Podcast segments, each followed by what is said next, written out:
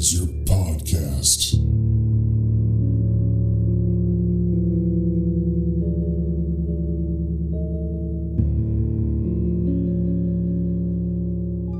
Hey there, everybody, and welcome back. Today we are reading Hellblazer number six. But before we get into that, just a bit of catch up. Uh, on the last issue, John was in America and he went to a town called Liberty, Iowa, where all the people in the town had lost their boys in the Vietnam War.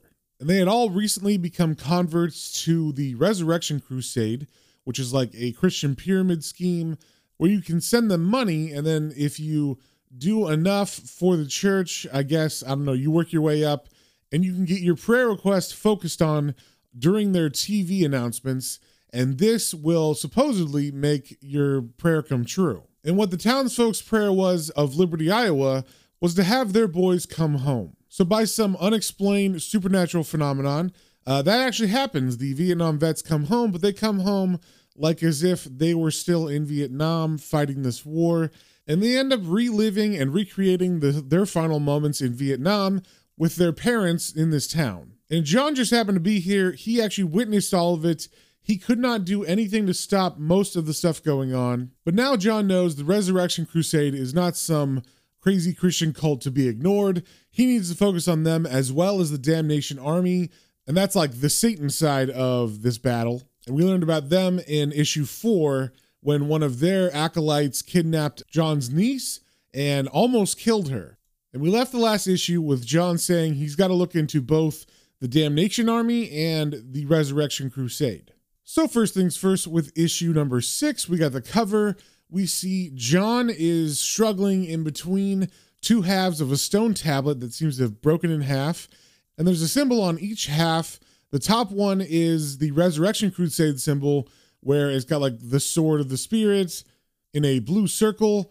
And then the bottom half of the tablet is a red square with an upside down burning cross. And like I said, John's face looks like he's concentrating very hard as this tablet shatters. And we can also see that this is written by Jamie Delano with art by John Ridgway. And we start on the first page in the middle of London, where some kids that are part of the gang we've seen before, named the British Boys, are throwing Molotov cocktails at the front of a corner store that is owned by a Pakistani man. And as we see them do this, the narration says, It's Kenny's turn to light it, his brother Wayne's to throw. They all run into the sniggering light, shriveled hearts warmed by the splash of fire. Then we see the Pakistani owner of the corner store come out with a fire extinguisher to put the flames out, and he yells to the boys across the streets, Mad boys! Nazis! And the narration continues. It's midweek. They're skint and bored. No dole till Friday. No soccer till the weekend. On Saturdays, Wayne and Kenny fight for Arsenal. Cole and Keith wear Chelsea's colors. If they meet then on the streets, it'll be knives and boots, kicking and slashing each other into the hospital or worse. But for now, they're united against their common foe. The British boys are on patrol. Off through the canyon streets, I hear sirens circle, screaming like carrion birds. Hmm. Ask not for whom the banshee wails. So as the British boys walk away, pumping their fists like they're having a grand old time, we see John Constantine leaning against a wall on a street. I should mention, it is nighttime if you didn't get that already. And I don't think I've described the British boys before yet, but if I did, I'm just going to recover it real quick. They're just four white kids who are wearing jeans with like red suspenders underneath that, and then they have like jean jackets that all say British boys on the back of it. And they all have shaved heads, so they're kind of like skinheads, I guess. And Howard said before that two of them support Arsenal and two of them support Chelsea. Those are actually football teams or soccer teams. And like John said in the narration, there's two that support Arsenal, two that support Chelsea, and they have tattoos representing that, along with some other tattoos that are pretty racist. There's one that says SS, so that's like the symbol from the Nazis. So when the Pakistani owner was yelling at them, he was not exaggerating. So we cut to a little while later where the boys have walked wherever they're going and they're just hanging out on a corner. And one of them is saying, Ha! Made that bastard shout, eh? And another says, Still, they like it hot, don't they? Then they stop talking as someone walks down the street and catches their attention. They begin to follow him, and the narration says, British boys hate Pakistanis, and wogs, and yids, and lefties. and queers. Queers should be exterminated. So, as the British boys follow the man who was walking, they watch him go into a public restroom. And I guess, I'm not sure if this is right or not, but I'm taking a guess that maybe this is a place back in the 80s where people would meet to have sex if they were gay, which is why I think the British boys were hanging out in that area to watch people who were potentially going to go into that restroom. And as they're walking by it, we see across the street, John just happens to be smoking against a wall. And he sees the boys as they walk by as the man is going a little bit ahead of them into the restroom. And John calls out to them, Oi, oi, what are the Hitler Youth up to now? But they don't respond to him because they're on a mission, I guess. Uh, they're putting on some studded gloves that look like they would hurt very bad if you got punched with them. And the narration continues. With his mates beside him, Kenny feels hard and sharp. He pulls on his fighting glove and becomes Iron Fist, the Avenger. It's shaping into a good night. And then the boys enter the restroom a couple seconds after the man, and John's narration continues. Most gays would have more sense than to come cottaging in this manner. Poor bastard's gonna get a right kicking. Then John begins to walk from his side of the street, and he begins to follow the British boys who are following the supposed gay man. And as they follow, the narration says, British boys hate queers most of all. Queers are filth, hanging around bogs, messing around with kids, spreading diseases. Then we get a three quarter splash page of the British boys coming into the restroom all aggressive and yelling, All right, you stinking queer, hope you like rough trade. But the man they followed turns around and we see he is not a man at all. He is actually a demon of some kind. He is humanoid in shape, but he has red skin. He's got some pointy ears. He's got yellow eyes that are like cat's eyes. He's got sharp, pointy teeth. And he also has really long fingers that have sharp, long fingernails on them. And he was actually hiding all this underneath a black trench coat, which is why the boys didn't notice before this moment. So the demon turns around as the boy finishes his question of, Do you like rough trade? and answers, Oh, yes, please. The rougher, the better. And we see on this page also that the name of this issue is Extreme Prejudice. And as we turn the page, we get glimpses of what's going on in the bathroom. We see the demon attack the boys. He's biting them, he's tearing them apart with his bare hands, and he kills all four of them. And as he does, the narration is saying, It's rough, all right. A red hurricane scatters them. A scarlet fury pounds them into cold porcelain walls. Consciousness running from the tiles of his mind. Kenny remembers the time he put the canary in the Cuisinart. And I'm assuming that means that Kenny at one point put a bird in a microwave, and that those were his last memories as he was being torn apart by a demon. So then we cut to the outside of the public restroom where John is waiting for a moment and he's hesitating because his narration explains, I hate violence, but you can't pretend it's not happening, can you? After all, it could be a mate getting the battering, like Ray Monde.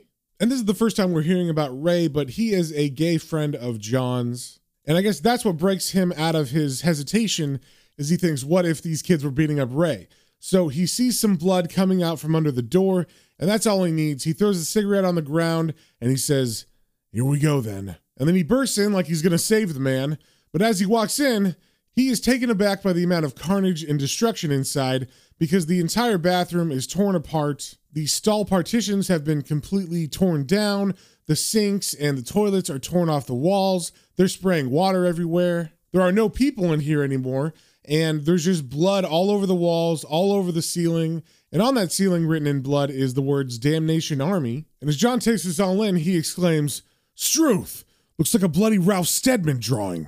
And if you don't know what Struth is, it is a British word that means literally just, I'm surprised. So John looks around for a bit at the mess, and his narration says, Five came in, none came out. And then he looks down and he sees, I guess, a cover for the sewer drain and it looks like it's been moved, and he says, Must have gone down there.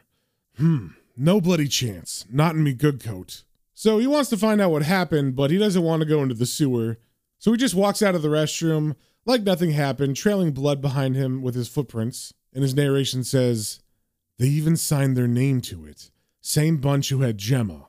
Looks like the British boys weren't as lucky as her, though. And John doesn't know it, but he actually got very lucky because the demon is actually waiting at the bottom of the sewer grate that John decided not to go down. And the demon is waiting to see if anyone's going to come down to follow him. And when no one does, he takes the four bodies of the British boys and he begins walking through the tunnels of the sewer. And as he does, the narration says, Why is it always the most primitive, stupid zones that are strategically important? Earth is such a provoking place. Nergal's sudden flare of anger had badly broken the new recruits. But improvisation is the essence of guerrilla warfare. The wreckage can still be put to use. Then we see Nergal, with the bodies in hand, reach a water stream, and there's nowhere else he can really go other than to jump in. So he does, and the narration continues. He likes working underground. Covert action is his craft. Subversion, destabilization, disinformation, the corruption of hearts and minds, unsettling the human herd, tickling awake the cancers of despair, stampeding the mass mind to the brink of the abysmal void. This is the art of demons. So Nergal swims for a while, and then he comes to an open area where he surfaces, and we see this is a very large room with a bunch of people in it. And they all look like they've been down here for a while. Their clothes are kind of gross and covered with dirt and sewage. And there's also like torches that are set up so everybody has light.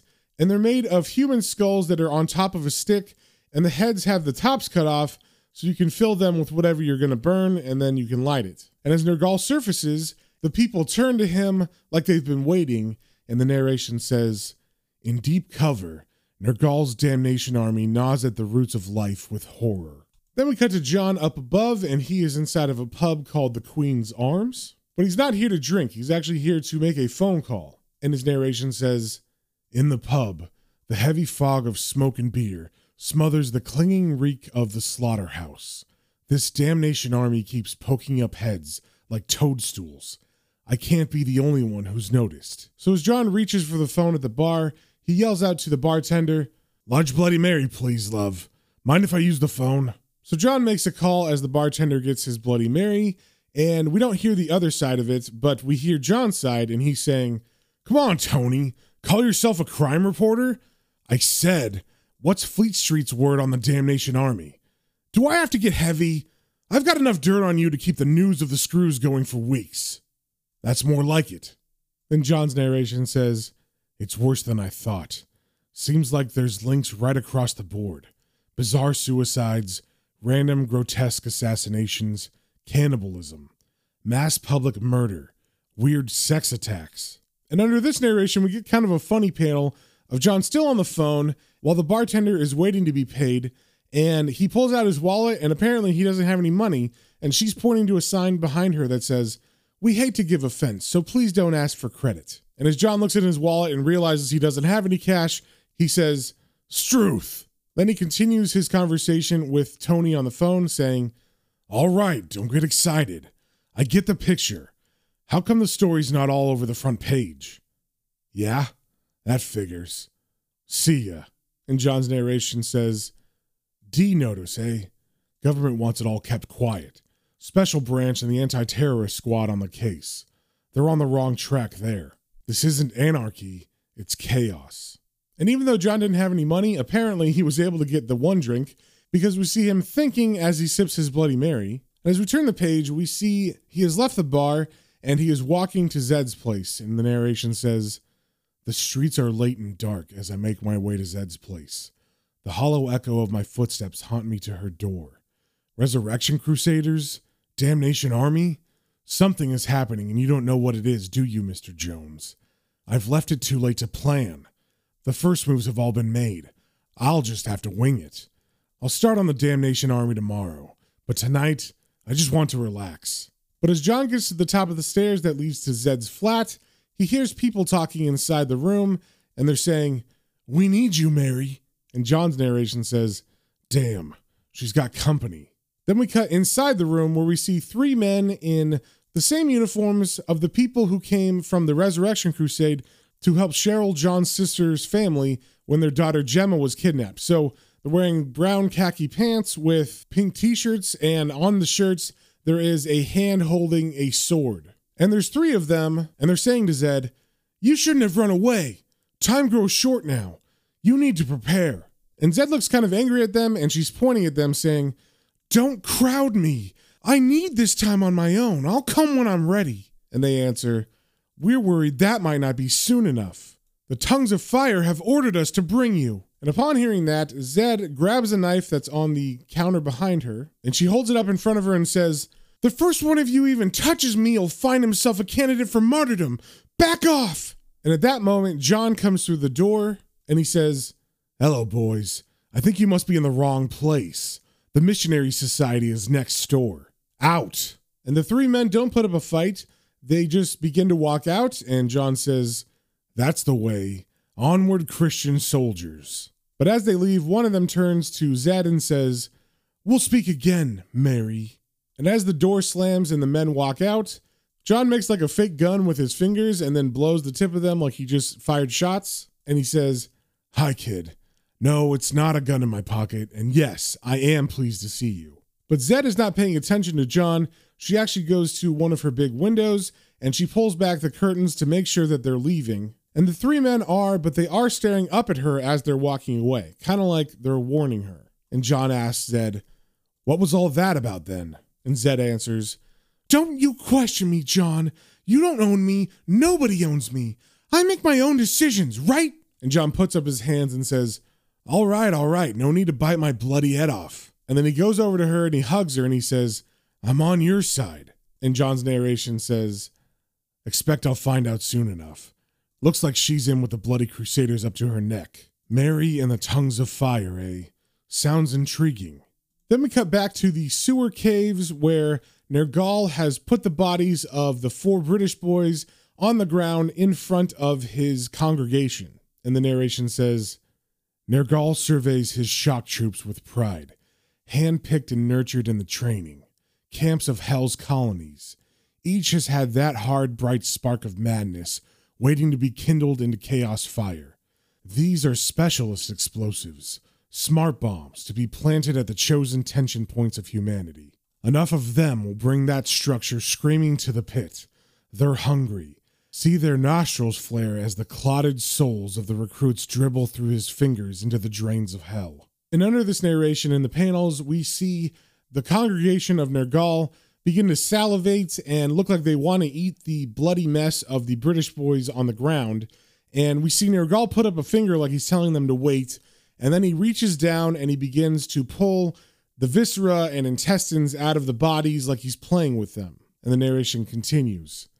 Deftly, he filters the brightest ruby gems of hate, draws out the gorgeous braided ropes of fear. Keen talons fillet the small black sacks of bigotry from the drab human clay squashing a few stunted buds of love. So it seems that Nergal is not just tearing these bodies apart, he's doing some kind of magical surgery, but we haven't yet seen what he's doing exactly. But we do get glimpses of some of the stuff, and we can see the British boys all share one body now that has like four heads on it. And we get a glimpse of their arm, which now has below its elbow three forearms with three different hands. So it seems Nergal is turning these boys into some sort of Frankenstein monster. And the narration continues These potent essences he holds back. They are the power that will drive his raw assassin. Then he resculpts the flesh and bone, twisting and contorting it to suit the demon's purpose. Of course, Nergal could kill the Mary with a glance. But how much funnier and more gloriously grotesque to do it with this hellbent thing. He hopes Constantine appreciates the joke, but few humans can laugh at a devil's mockery. And as Nergal finishes his sculpting of the British boys' bodies, he writes on their chest, Damnation Army with his fingernail, which seems to burn it into their flesh. And then the congregation and Nergal watch as this mishmash monster of British boys sits up and rises to its feet. And then it runs into the water and leaves the room like it's on a mission to do something. And as Nergal and his followers watch this, the narration says, In hell, Nergal once tormented a murderous, deceitful soul, one Sunderland. He spoke a secret language to disguise his crimes. In his world, assassination was cosmeticized. To kill was to terminate with extreme prejudice. In this case, the bizarre nomenclature is wonderfully apt. The mockery is a perfect, maleficent work of art, but stupid. To guide it to the surface, Nergal needs a certain ambience below. And just in case you didn't know, the person that Nergal said he tortured in the narration was General Sunderland, who appears in the Swamp Thing comics as one of the main big bads in Swamp Thing Volume 2. And he is killed at the very beginning of Alan Moore's run. And I believe that all happens in issue 20, and that's how he ends up in hell. So that's kind of a cool little Easter egg they throw in here. So at the end of that narration, it said that Nergal needed a certain ambience below to control this British boy's monster that he made. So he begins to undress and he takes off his trench coat and he says to his congregation, Come close and pleasure me. Then we see his congregation remove their clothes and they begin to lay down with Nergal on the ground in the sewer. And the narration continues. The cohorts cavorts instantly to his command. As the mockery walks out, they wallow over him in slick ecstasy, soothing his carcass with debauchery. Their pallid digits crawl the wasteland of his hide like exquisite suckling slugs, freeing his mind to inspire the hunt. So basically, the congregation just begins to pleasure Nergal. They're kissing all over his body and rubbing him with their hands. And it looks from Nergal's face that he's quite enjoying this. And I love that as we turn the page, we cut to John and Zed inside of Zed's flat, and they're both naked on the bed, and John is giving her a massage with his hands. So it's kind of mirroring what's going on with Nergal down below. And John's narration says, My fingers thread the taut topography of flesh, running her tensions more closely with my own. And as Zed lays on her stomach on the bed and John is massaging her, she says, that's good. Sorry I blew up before. You were an innocent bystander. And then she looks up at John, and John smiles at her and says, Hmm, I don't know about innocent. Stop talking now, though. Tell me later. And then he moves in for a kiss, and then they begin to make love. And over the panels of this, we get some narration that says, Like scientists, we fall to our experiment, exploring complex tactile formulae, tasting the arcane chemistry of sex sweet mystery, colliding worlds. Together, we synthesize a brief universe of peace. Then we cut to a drainage pipe in the sewer that leads to the Thames River. And out of that, we see the British boy's monster pokes its head out and it looks around to get its bearings. And the narration says, It was never as good as this before, never as close, as pure. Kenny and Wayne and Cole and Keith were always mates, British boys. But inside their uniform of hatred, each was isolated by fear, understanding little, smashing all they did not understand, both fuel and defeated by their crass ignorance. Not now, though. Now they're bonded, blood brothers in arms. Nothing can come between them. It's all for one and one for all. Now that they have a flag to march under, they'll never walk alone. They're whole. Iron Fist the Avenger is complete. And if you remember, that is what Kenny called himself when he put the studded glove on when he was going to beat up the gay person in the public restroom. And under all that narration, we're seeing the monster go into the Thames and then come up from the river on the other side. And it really seems to be enjoying its mission. And we get a really good shot of the monster in this sequence. The body of the monster is made up of all four boys, so it's very big and large. And the four heads of the boys are on the top where normally a single head would be. But all the joints, like the, the shoulders, the elbows, the knees, all seem to have multiples of those joints because the body is made up of all four of them. It also looks like the muscle strength is equal to all four of them as well. And then at both their arms at the elbows and their legs at the knees, the limbs are not singular, they're actually split into multiples. So past the elbow on the arms, you have three separate arms that are reaching out with three separate hands. And on the legs below the knee, it looks like they have four separate lower legs with feet on each leg. So we see the monster running through different areas of London until it finally reaches just outside the building of Zed's flat. And its narration says, He feels good, filled with a sense of mission. For the first time ever, he has a job to do. Then we see the monster scaling the wall around Zed's building, and it just so happened that right next to that wall, the three Resurrection Crusader men are sitting and waiting, and they're talking, saying, We'll have to take her soon. If we found her, the damnation army can't be far behind. And just as he says that, the wall breaks down in front of the car because the monster smashes through it, and one of the men yells out, Sweet Jesus, what's? But he's cut off as the monster grabs the car and begins to flip it over, yelling, Ah! Then we cut to the inside of Kit's flat, and they are done making love. Kit is asleep in the bed, And something has just woken up John, and his narration says, One moment I'm in warm oblivion, the next, sleep scampering off on nervous little legs. What woke me? Some sound? A cry in the night? Whatever. A restlessness, born of work undone, propels me from the bed's soft trap. I've put it off too long. I don't like secrets I'm not a part of. While my lover sleeps on, I prowl the cool territory of her home, looking for a closet of old bones. So John gets up and he puts on some clothes and he begins snooping around Zed's flat. And it doesn't take him too long to find a book that's labeled journal on her bookshelf. And John says, Aha, jackpot. But just as he's about to crack it open, all of a sudden he gets a really strange feeling. And his narration says, But before I have a chance to assemble any skeletons, some nebulous quality of the night touches me. Massaging glands that tighten my chest, erect my hair. And what he's sensing is the monster outside. And we get a shot of the British Boys monster actually climbing up the side of the building to get to the third floor. And as it does this, John's narration says, I know the feeling. It's a sure thing. Something wicked this way comes. If I'd been on the ball these last few months, instead of charging about in the States, I might have had an idea what. So John gets fully dressed now that he's had this bad feeling, and he gets a knife and he runs out the door that leads to the stairwell that goes down to the first floor. And as he goes down, his narration says, Someone breaking in downstairs. Could be those gods' warriors again, but I doubt it. Oh well, the best form of defense is attack. So John thinks he's doing good. He's he thinks he's on the offense as he runs down the stairs, but unfortunately, he didn't realize the monster was climbing up the wall on the outside and the monster actually sees Zed in the window and then bursts through and grabs her. And of course, she screams out, "John, help me!" And John hears this and he actually has to run back up the stairs to her flat and as he does this, his narration says, Christ, it wasn't after me at all. It wants her. And when John gets to her flat, he throws open the door and sees what's going on and he yells, Oi!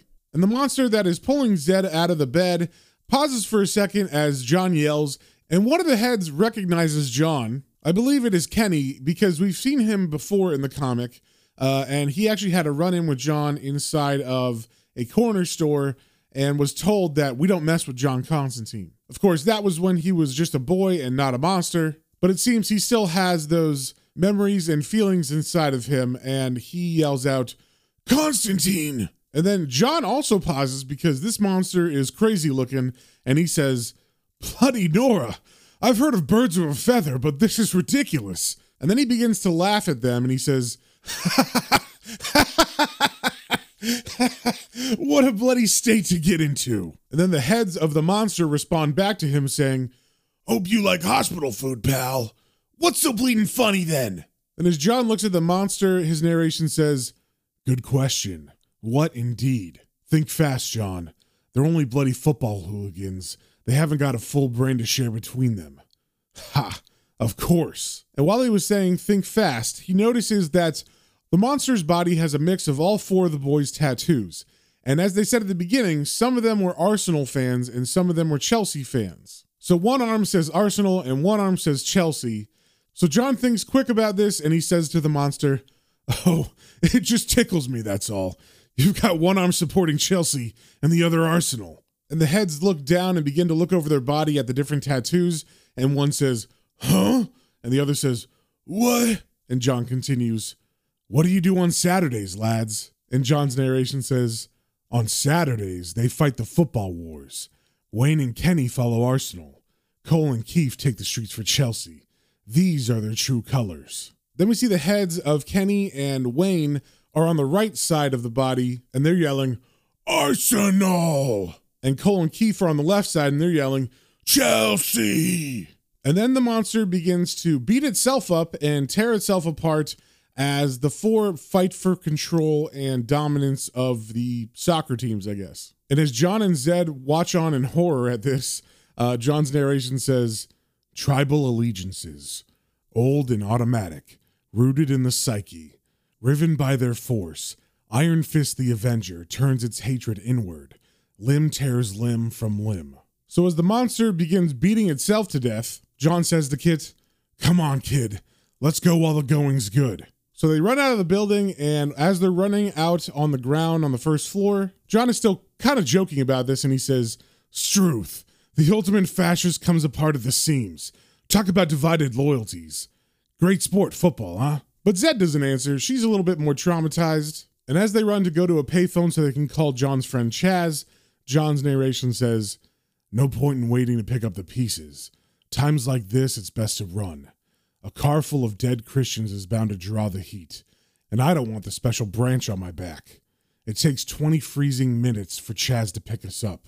We tremble together, cheered by the scent of stale urine. So finally, Chaz pulls up in his taxi, and John yells out, About bloody time. And Chaz leans out and says, Where to, John? Your place? And as they get in, John says, Nah, they'll look there first. Take us to Camden. We need a safe house. So Chaz takes them to Camden, and they get dropped off in front of a store that says Bric-a-Brac Antiques. But John's surprised and kind of confused because the windows are boarded up. And John's narration says, Ray's shop is boarded up.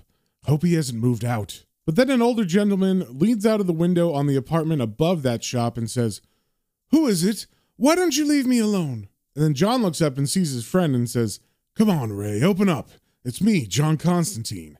I need sanctuary. And I should also mention that when Zed was attacked by the monster, she was naked and she had to cover herself with a blanket as she was running out. So that's all she's had to cover herself. So as Ray lets them in, he takes care of Zed, and John's narration says, Ray looks after Zed. He's good at that.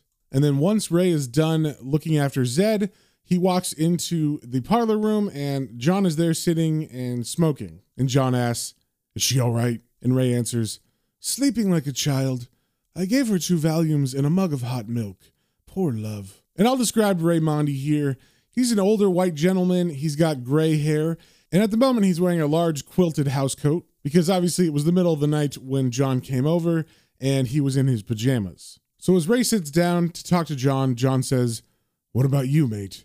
Why the boarded windows? You got trouble? And Ray answers, Yes, dear boy, I have. And then he gets super serious and he says, Someone's spreading rumors that I've got AIDS.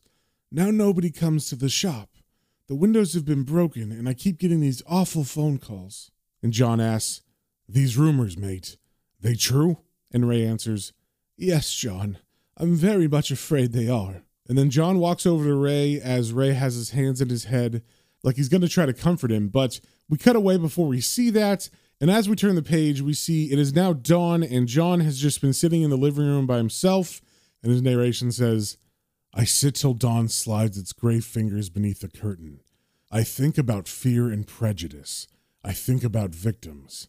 I think about my friend Ray and my friend Zed. I consider the Resurrection Crusade and the Damnation Army two sides of the same coin. It's flipping and spinning, but where's it all going to fall? Then John gets very startled and drops his matches that he was lighting a cigarette with as the phone on the table next to him begins ringing and his narration says, The phone nearly stops my heart. It better not be one of Ray's hate callers. And then John answers saying, Yeah, who's this? And then we cut to Nergal on the other end saying, That you must guess, Constantine. Once before you offended me, forcing me to chastise you.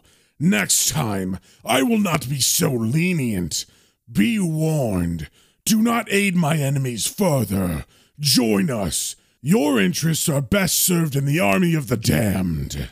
And we don't hear a click or anything, but John pulls the phone away from his ear and he says, Hmm, curiouser and bloody curiouser. And that, my friends, is the end of the issue. So it looks like John is finally putting some pieces together about who's controlling the Damnation Army, and also seeing that Zed is somehow connected with the Resurrection Crusade. So he definitely has some things to look into, but we'll have to find out if he does that in the next issue. So if you have any comments, questions, or suggestions, you can email me at planes, trains, and comic books, all one word at gmail.com, and we will see you on the next one.